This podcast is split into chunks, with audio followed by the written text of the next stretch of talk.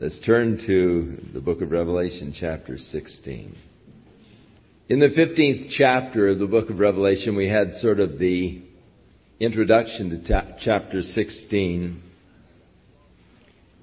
As we saw the seven angels in heaven who are given the seven final plagues, which complete the judgment of God upon the earth. And these seven angels came out of the temple.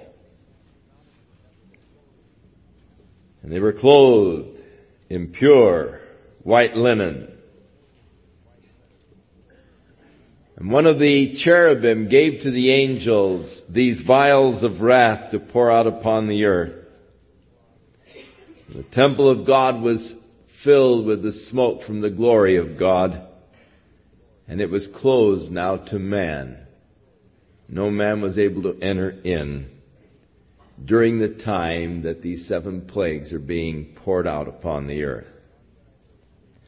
So John said, I heard a great voice now coming out of the temple, saying to the seven angels, go your ways, pour out the vials of the wrath of God upon the earth.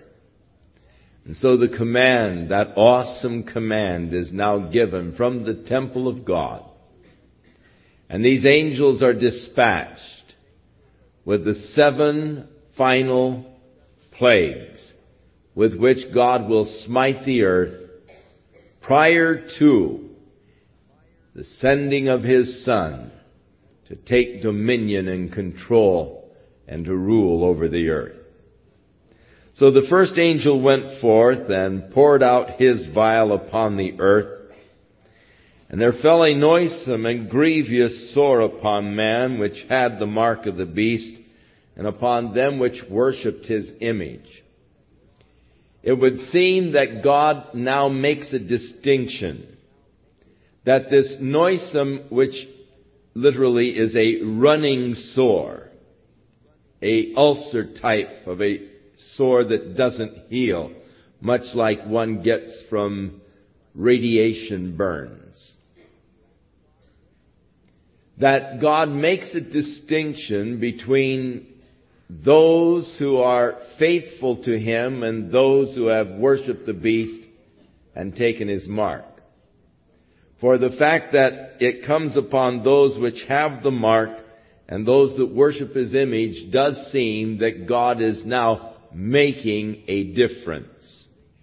We remember when God poured out His plagues upon the Egyptians, that God made a difference at that time, and that the judgments fell upon the Egyptians, but God protected the Israelites from those judgments. Though there was darkness over all of the land of Egypt, there was light in the camp of Israel. And God made provisions to protect His people. He had them put the blood upon the lintels and the doorposts of their house so that they would not be uh, grieved with the loss of the firstborn, as were the Egyptians when the Lord passed through Egypt that night and killed the firstborn of the whole land. God making the difference between those that are His and those that are not His, and such is the case as this first angel pours out his vial and men break out with these horrible sores. The second angel poured out his vial upon the sea. Notice, first one touches the earth, the second one touches the sea. It became as blood of a dead man, and every living soul died in the sea.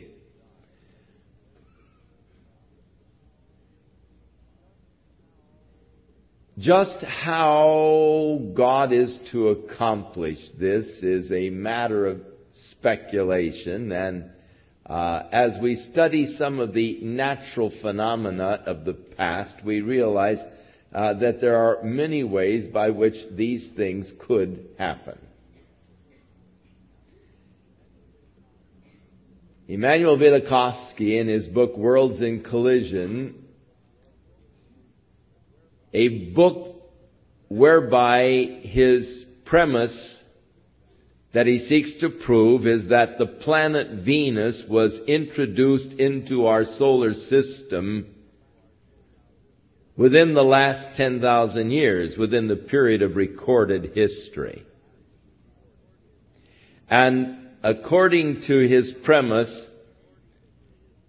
the plagues that came upon Egypt were a result of a near miss with the planet Venus as it was coming in an erratic orbit into the solar system, that it passed close by the earth, that the earth was moved from its uh, orbit that it had at that time. You see, they used to predicate time on a three hundred sixty day year. And then suddenly we started moving to three hundred sixty-five and a quarter, for we realized that that's how much time it takes for us to make our orbit around the sun. But it is his premise that this three hundred sixty day year was a correct year. Of course, if you figured on a three hundred sixty day year, within, you know, five years, all of your seasons would be totally fouled up. And every, you know, twenty years or so, you'd have to you'd be completely off in your seasons. So the three hundred sixty day year must have been an accurate calculation. But the three hundred sixty-five and a quarter, he does believe that the earth used to rotate in the opposite direction of it, of the present rotation.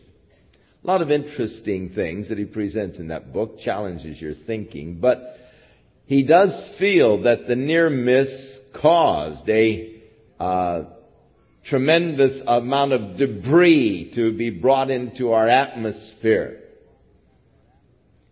And that as it disintegrated in our atmosphere, as the meteorites do, that they, they turned into a red dust that fell all over the earth, and as it fell into the waters, it turned them to a bloody red, as the waters in Egypt were turned to Uh, to a bloody red and made undrinkable.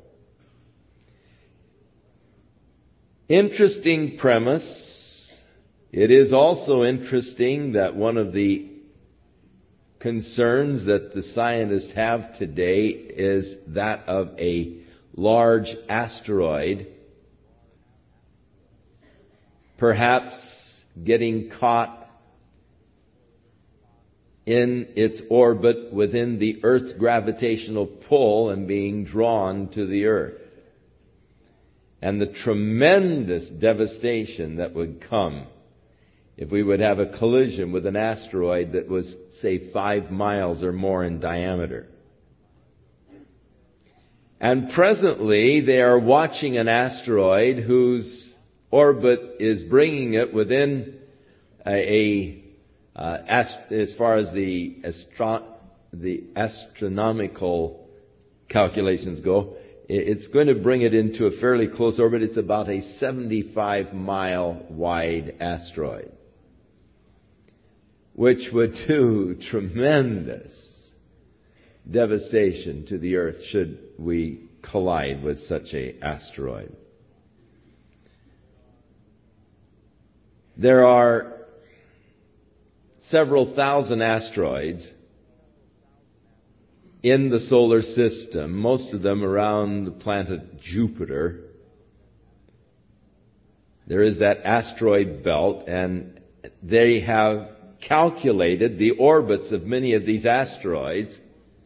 Some two thousand of them have an orbit that at some time is apt to interact with the Earth.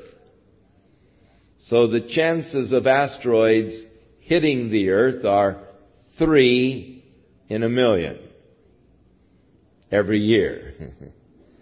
So uh, there have been in the past asteroids that have collided with the Earth. The crater that is out there near Winslow, Arizona, three miles uh, in diameter. They feel that that was probably an asteroid. And they also feel that an asteroid of that size impacting the Earth is enough to tilt the Earth or push the Earth. In other words, you get, if it hits at the right angle, it would flip the Earth. And there's a lot of uh, speculation now that the physicists who believe that an asteroid, such as one that hit in the desert in Arizona there, would have been capable of pushing the Earth so that suddenly, say we were living here in this pleasant Southern California climate, but if the asteroid would hit the Earth at the right angle, it could suddenly push us under the Arctic mass of air in just a, you know, in a minute's time. We would be under this Arctic air, and everything in a moment would be flash frozen. Instead of sitting in this balmy weather of fifty degrees or so, which it will go down to tonight, we suddenly would be in fifty degree below zero weather, and everything would just be frozen.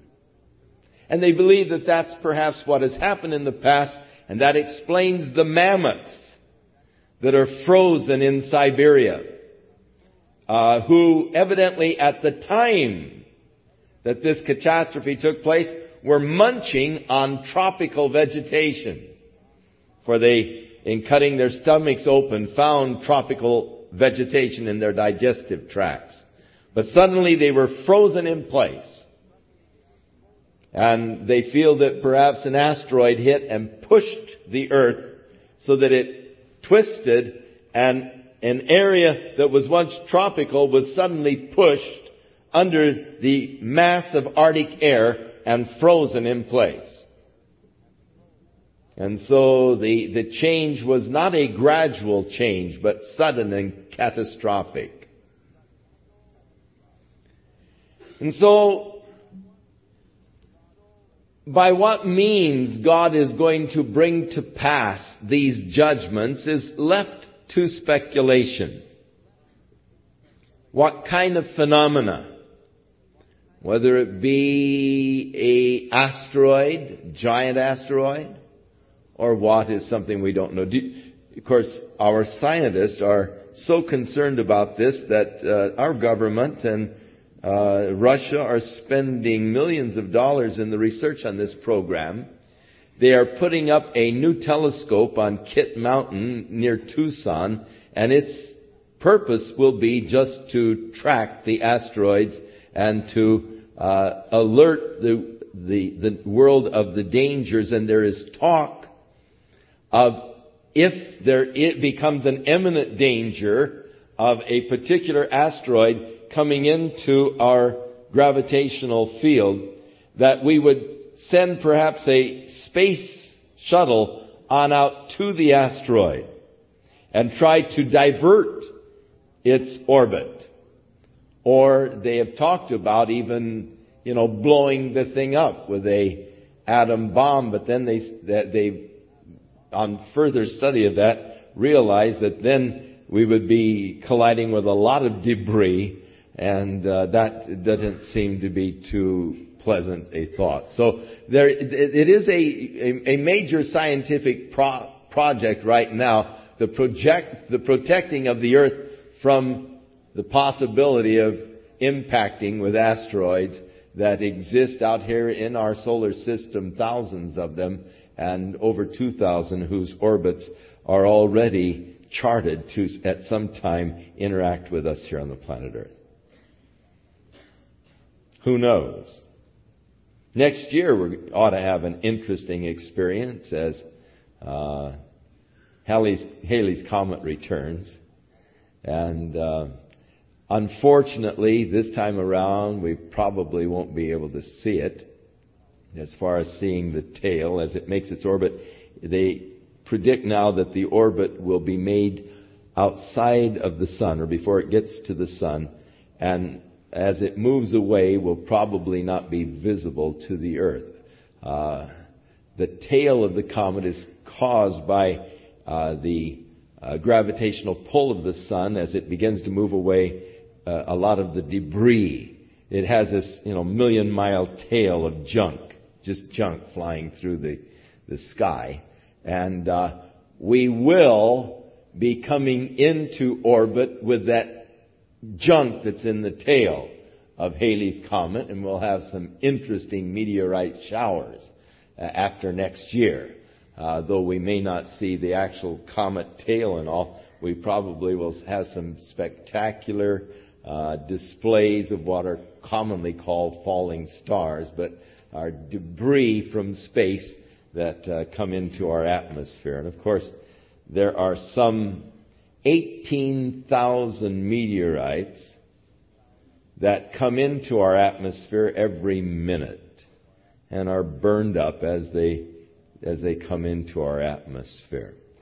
Uh, small particles of space junk uh, that God has designed to dissolve for the most part uh, as they heat up through friction, as they come speeding into the denser atmosphere around the Earth, and they they they they of course disintegrate, or they burn out most of the time before they hit the Earth. Some of them hit the Earth, and you've probably seen some of the meteorites that have fallen and uh, hit the Earth. But God is going to bring these judgments by what natural phenomena we do not know. It could be that God will bring to pass something man has not yet seen up to this point. But you can be sure it's going to happen.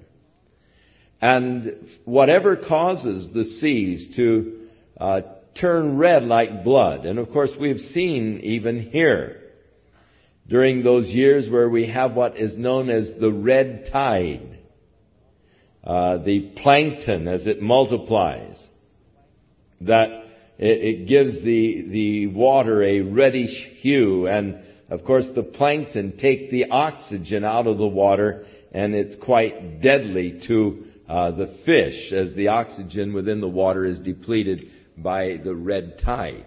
Uh, it makes, of course, spectacular viewing. Whenever we have a red tide, I love to go down to the beach at night and watch the surf, because it looks like neon tubes.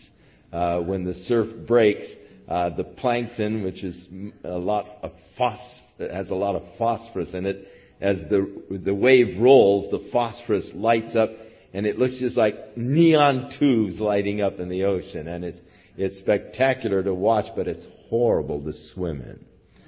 Uh, I the surfing, you know, is bad in a red tide, and uh, it just the, the water tastes horrible if you happen to get a swallow of it, and it's just not, your eyes really burn when you uh, get water in your eyes in that red tide, but oh, how beautiful at night.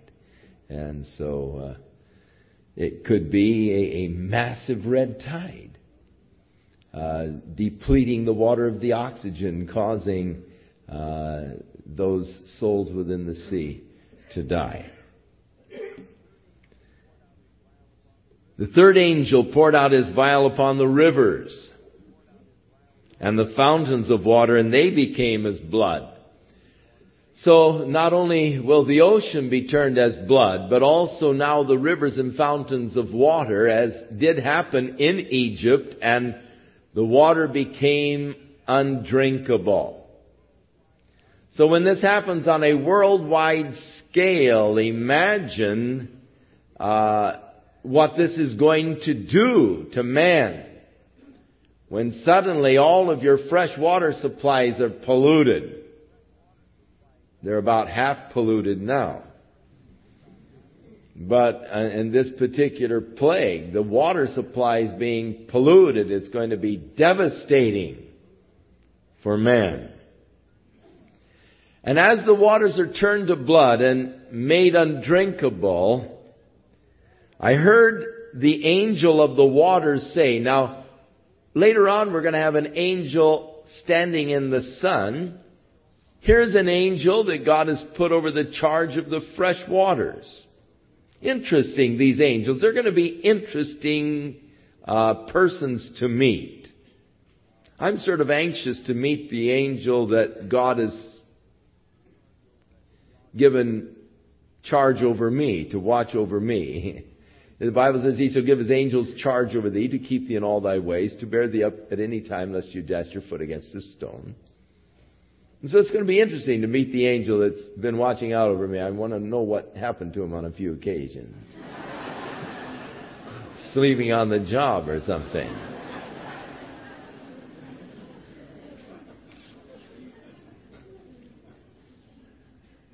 But that's all right. I forgive him. I want him to know before I get there that I don't hold anything against him. But it'll be fun to meet him.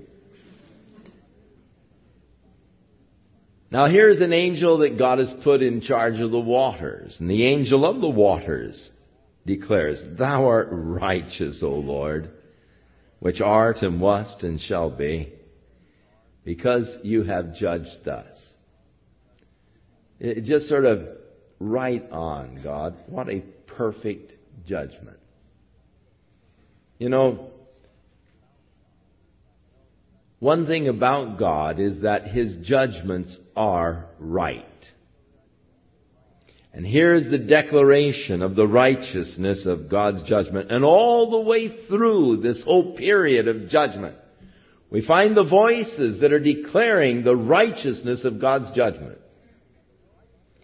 It is interesting that though through heaven there comes the continual testimony of the righteousness of God's judgment. This is the thing that many people are concerned about and worried about, is will God be fair? Would it be fair for God to condemn forever a man who never had the opportunity of knowing Jesus Christ? Would it be fair for God to condemn forever a baby who died without ever having known or heard or being able to make a decision, et cetera, et cetera, et cetera, on infinitum? Whatever God does will be absolutely fair. God will not be unfair. He'll not be unjust. You don't have to worry about that. And here, as God turns the fresh water into blood, the angel says, Righteous God. Man, that's right on. For they have shed the blood of saints and prophets, and now you've given them blood to drink. They deserve it. I mean, it's righteous, Lord. I mean, they've shed so much blood. What a righteous judgment. They like blood so much, give them to them to drink, you know. Righteous. And I heard another angel out of the altar say, Amen, Lord God Almighty, true and righteous are thy judgments. And so the affirm, affirmation during the period of judgment of the righteousness of God's judgment.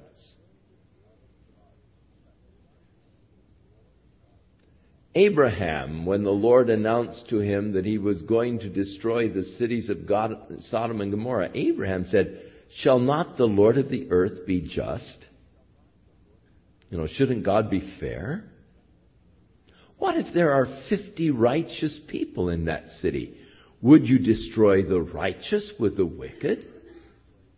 Shouldn't God be fair? The Lord said, If there are fifty righteous, we'll spare the city. But what if there are forty righteous? Forty righteous will spare. What if there are thirty? For thirty I'll spare. What if there are twenty? What if there are ten? The Lord said, if there are ten righteous persons, we'll spare it for the ten. The angels got to the city of Sodom and found one righteous man. And so what did they do? They led him out and they said, Hurry, get out of here. We can't destroy this thing until you're out. God is righteous. God is fair. The judgments of God are righteous and true. You can count on that. And the fourth angel poured out his vial upon the sun, and power was given unto him to scorch men with fire. And men were scorched with great heat.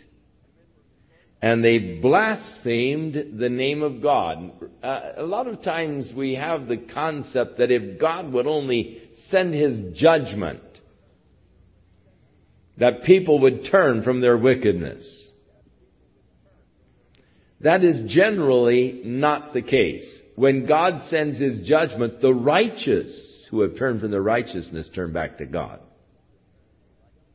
And, and we do read in the Old Testament where the judgments of God cause the righteous to turn to the Lord. But the judgments of God so often just harden the heart of the impenitent. And such is the case during the great judgment period. Rather than turning these people to the Lord, they blaspheme God.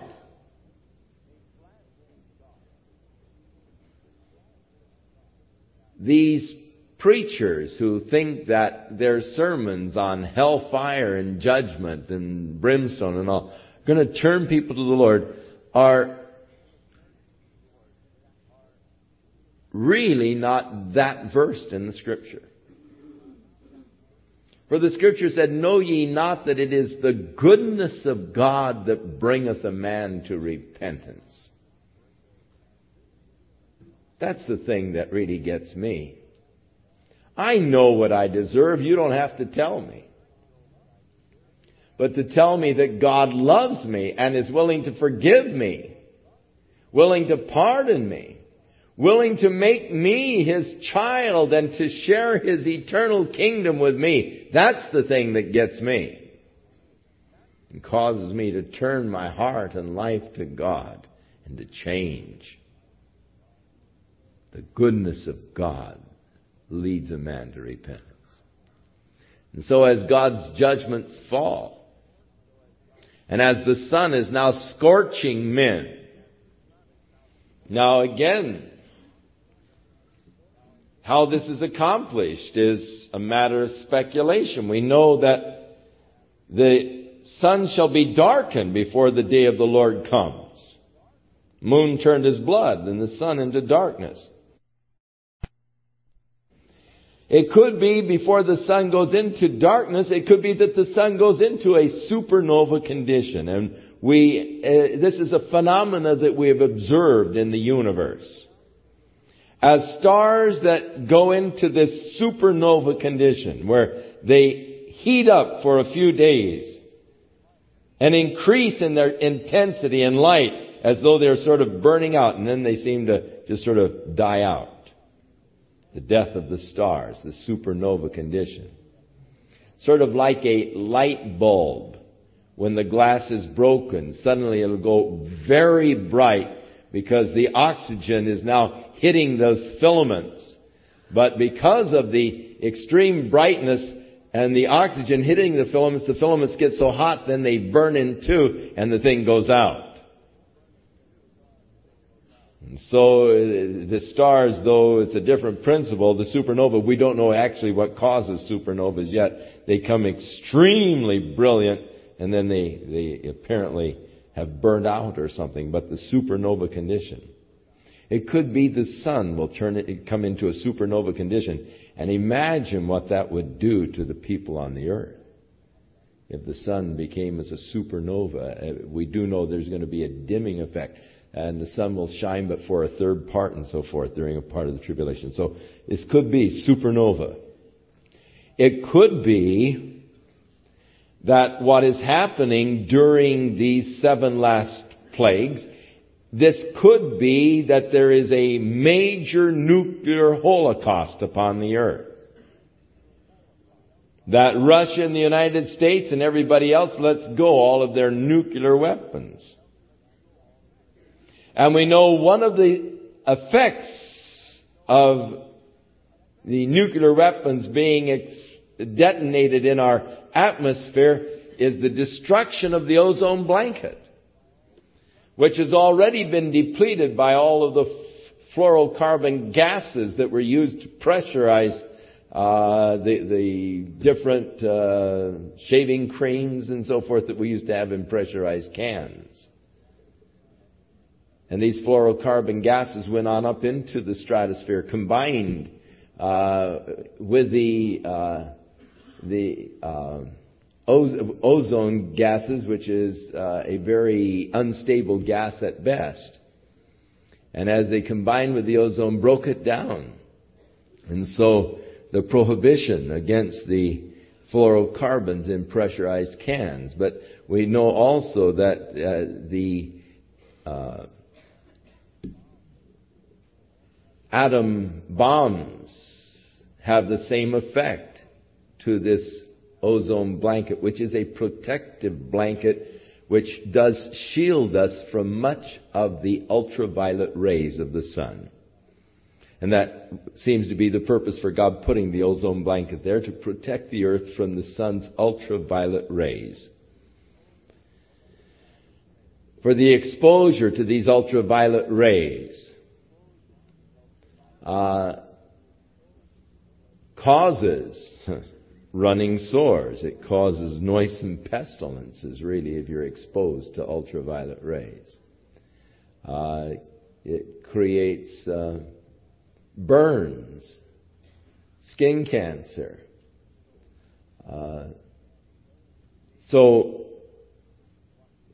maybe what we have here is a nuclear holocaust. And uh, these are the effects that will happen as the result of a nuclear holocaust. God knows what man's folly will bring to pass as far as natural calamities. It is interesting that God predicted in Isaiah nineteen the building of the Aswan Dam. Not only did he predict the building of the Aswan Dam, but he also said all of the ecological damage that would result from the building of that dam.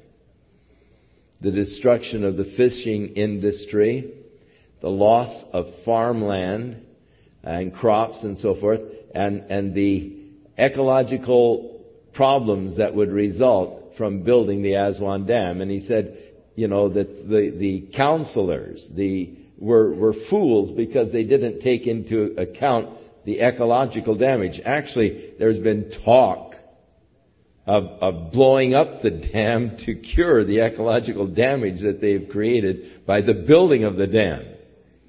Uh, they have, of course, lost the fishing industry completely that used to be a great fishing industry around the mouth of the Mediterranean, because all of the debris brought by the Nile River uh, fed the fish. Uh, with the dam now, uh, all of this uh, nutrients and are, are not brought along the Nile River anymore into the Mediterranean. As a result of the dam, they, they do not have any longer the, the silt buildup. So you're getting the saltwater intrusion into all of that rich delta farmland that used to exist uh, there uh, at the mouth of the Nile where it came into the Mediterranean. Uh, now, because you see, tons of sand would be brought by the Nile River every year on into uh, the Mediterranean, and it formed this beautiful delta of farmland and all. But that's not happening anymore. In fact, you're starting to get saltwater intrusion. And they have lost more acreage, agricultural acreage, than they have gained by their ability now to irrigate with the water. But they've lost more acreage than they've gained. And they've lost the richest kind of acreage. And so God knows the damage that will take place, and it could be that the Lord here is describing the damage that will result from a massive nuclear holocaust.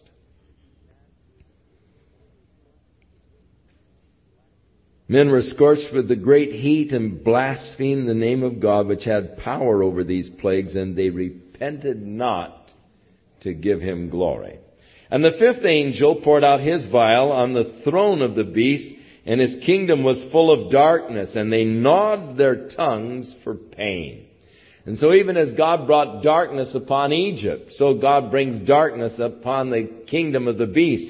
And again, this could indicate a supernova condition of the sun, where it becomes extremely bright uh, for a few days and then uh, becomes dark. And they blasphemed the God of heaven, men continuing to blaspheme God because of their pain and their sores. And they repented not of their deeds. So the sixth angel poured out his vial upon the great river Euphrates, and the waters thereof were dried up, that the way of the kings of the east might be prepared. So God is going to gather together the nations into the area of Israel from the valley of Megiddo to Edom. And so God dries up now the river Euphrates to prepare the way for the kings of the east, China and all of her vast hordes of people, India, Pakistan, Japan, moving in from the east. And I saw three unclean spirits like frogs, demons, that come out of the mouth of the dragon, and out of the mouth of the beast, and out of the mouth of the false prophet. Interesting thing here. Those who have seemed to have had an out-of-body experience, where their spirits have left their bodies, and they were presumed dead. Those that have had these out-of-body experiences and had this conscious out-of-body state in which they looked back into the room and saw their bodies and saw the activities that were going on in the room, but they were out of their body observing it. It is interesting that for the most part, these who have had these out-of-body type experiences are aware that as their spirit left their body, it left their body through their mouth. Interesting, when you go back in the Old Testament and you read that God breathed into man and he became a living spirit.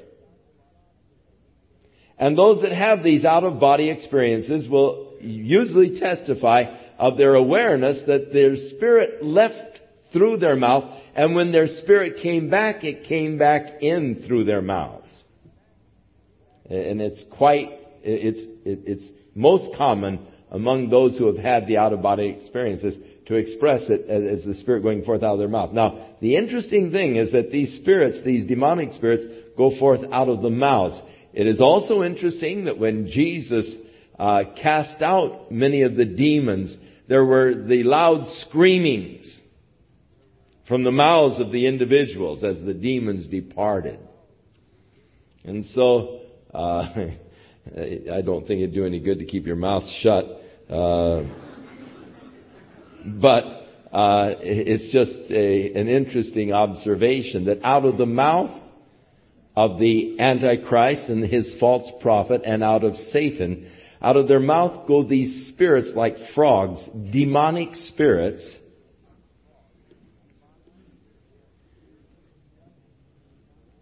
they are spirits of devils, we are told, working miracles, which go forth unto the kings of the earth and of the whole world, to gather them to battle of that great day of God Almighty.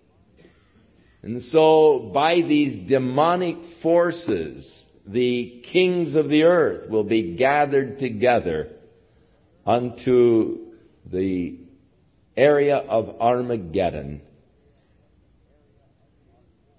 where they are going to seek to make war against Jesus Christ at his return. Seek to thwart God's rule over the earth.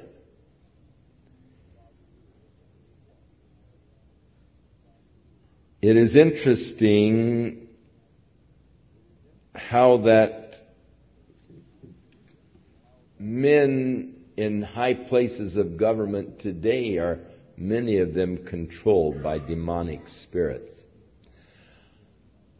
I don't think that you can really explain their actions apart from demonic spirits.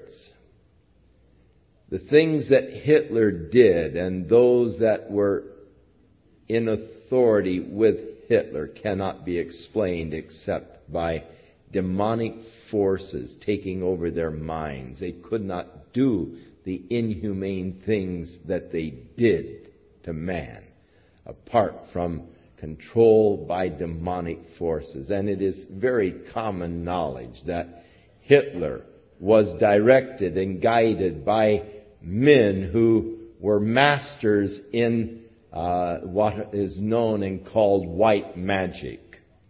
Uh, the masters of the uh, spirit, spiritist type of movements actually were guiding and controlling Hitler. And uh, that really is the only explanation for the horrible atrocities that these men were able of committing against fellow man. And as we look at what's happening in the world today, uh, we see that actions can only be explained many times of, of, by demonic forces. The, going in and the slaughtering of people is just unthinkable to us in, in our right mind. How could you do it? How could you order such a thing? But uh, the fact that they are controlled by these demonic forces is the answer. Now, Jesus said, "Behold, I come as a thief." He's talking about His return, the second coming. "Blessed is he that watches and keeps his garments, lest he walks naked and they see his shame." And he gathered them together into a place called in the Hebrew tongue, Armageddon. So the Lord declaring His coming, coming soon as a thief. Watch, keep your garments. John says, lest we be ashamed at Him at His coming. Not ready. The seventh angel poured out his vial into the air, and there came a great voice out of the temple of heaven from the throne saying, "It is finished." This is it.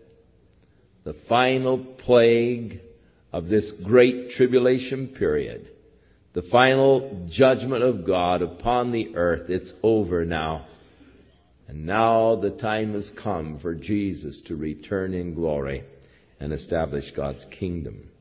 But with this, there were voices and thunders and lightnings.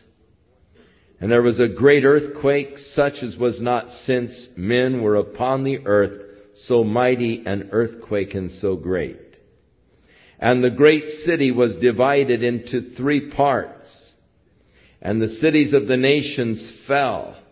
And great Babylon came in remembrance before God to give unto her the cup of the wine of the fierceness of His wrath.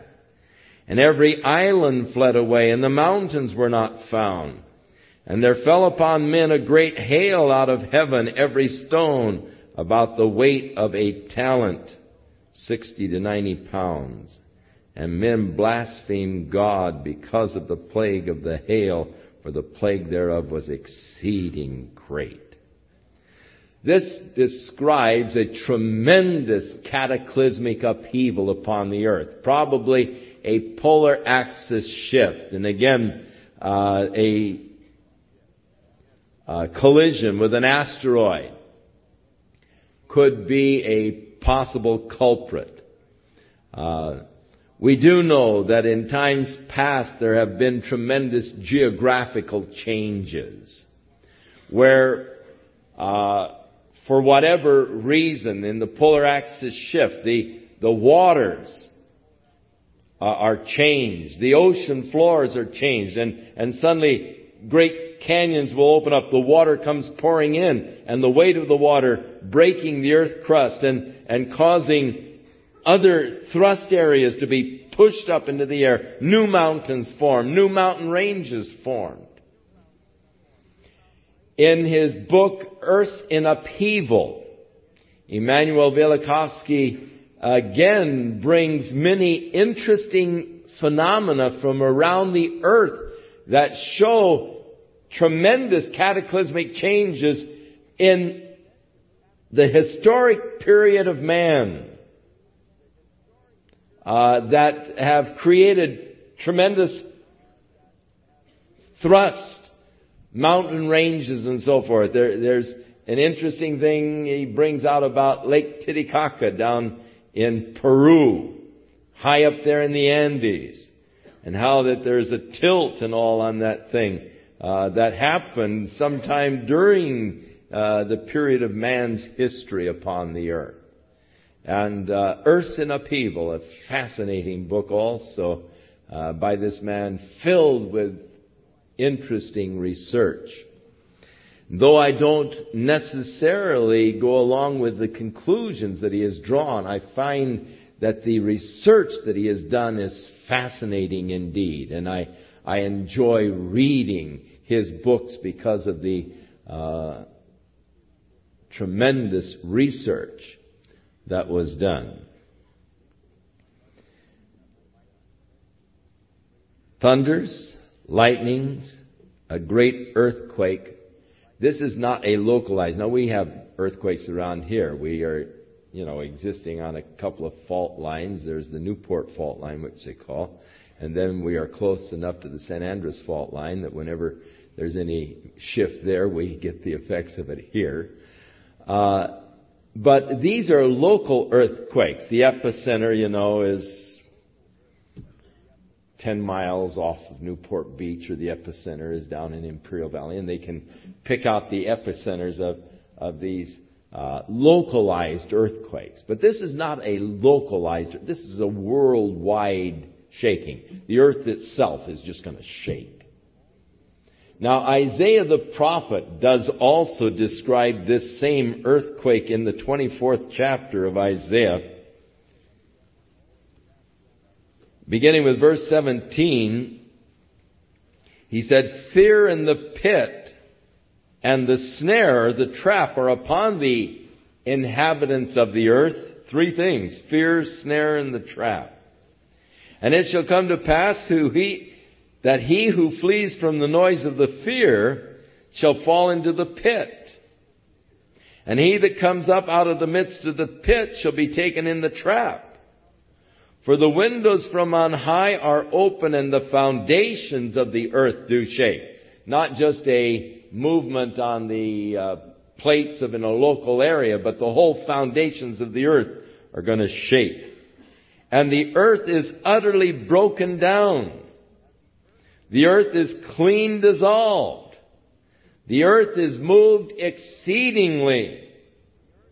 The earth shall reel to and fro like a drunkard, and shall be removed like a cottage. And the transgression thereof shall be heavy upon it, and it shall fall and not rise again. And it shall come to pass in that day that the Lord shall punish the host of the high ones that are on high, and the kings of the earth upon the earth. And they shall be gathered together as prisoners, or gathered in the pit, and they shall be shut up in the prison.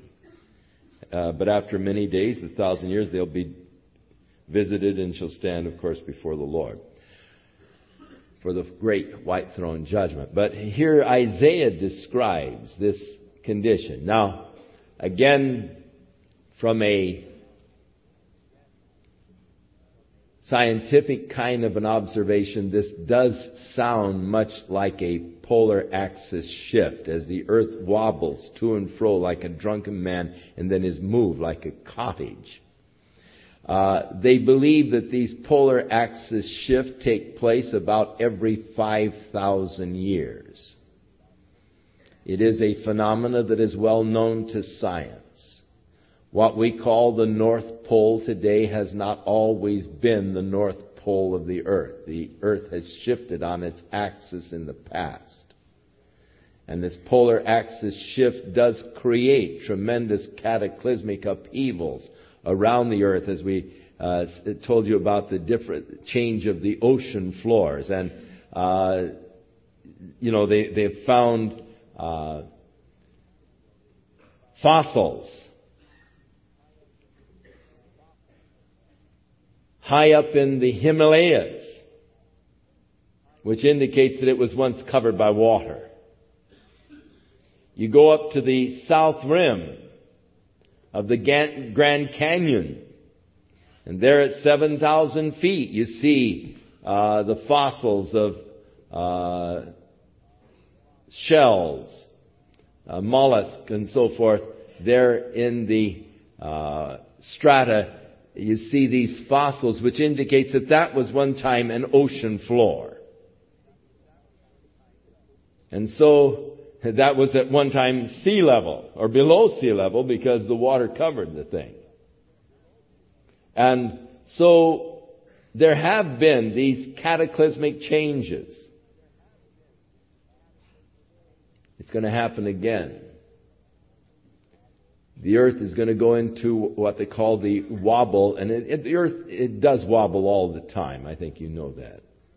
Uh, there is this, what they call the wobble effect, and it cycles every seven years. It gets, uh, it seems to peak out and then sort of levels off for a while and, and has just slight wobble, but then it begins to build up, and every seven years the thing peaks out on this wobble. But, uh, they feel that sometimes the wobble gets so erratic that the thing like a top flips over, and that, uh, when this does, there, there then is this tremendous cataclysmic uh, change. Islands fleeing away. I've uh, you know said uh, many times I wanted Hawaii. Probably will not be here in the kingdom. So if it gave me Hawaii to reign, it could be you know ten thousand feet under the water or something. You know. So you know I'm not too strong on. Uh, you know, insisting that I get Hawaii during the kingdom as my uh, sphere of reign. Inasmuch as the whole earth will be restored into the Edenic type of condition, it'll probably be just as beautiful and lush and tropical in Alaska as it would be in Hawaii. So, you know, no matter where you are, it's going to be gloriously beautiful. The whole earth filled with His glory.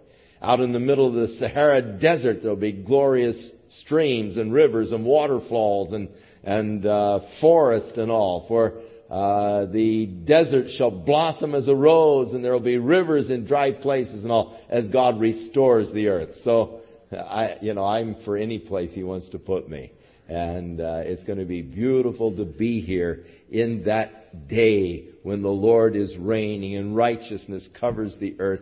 And we see the earth as God intended it to be for man when He placed man upon it and told him to dress it, to keep it, be fruitful, and to multiply. But the judgments of God coming before this great day of the Lord.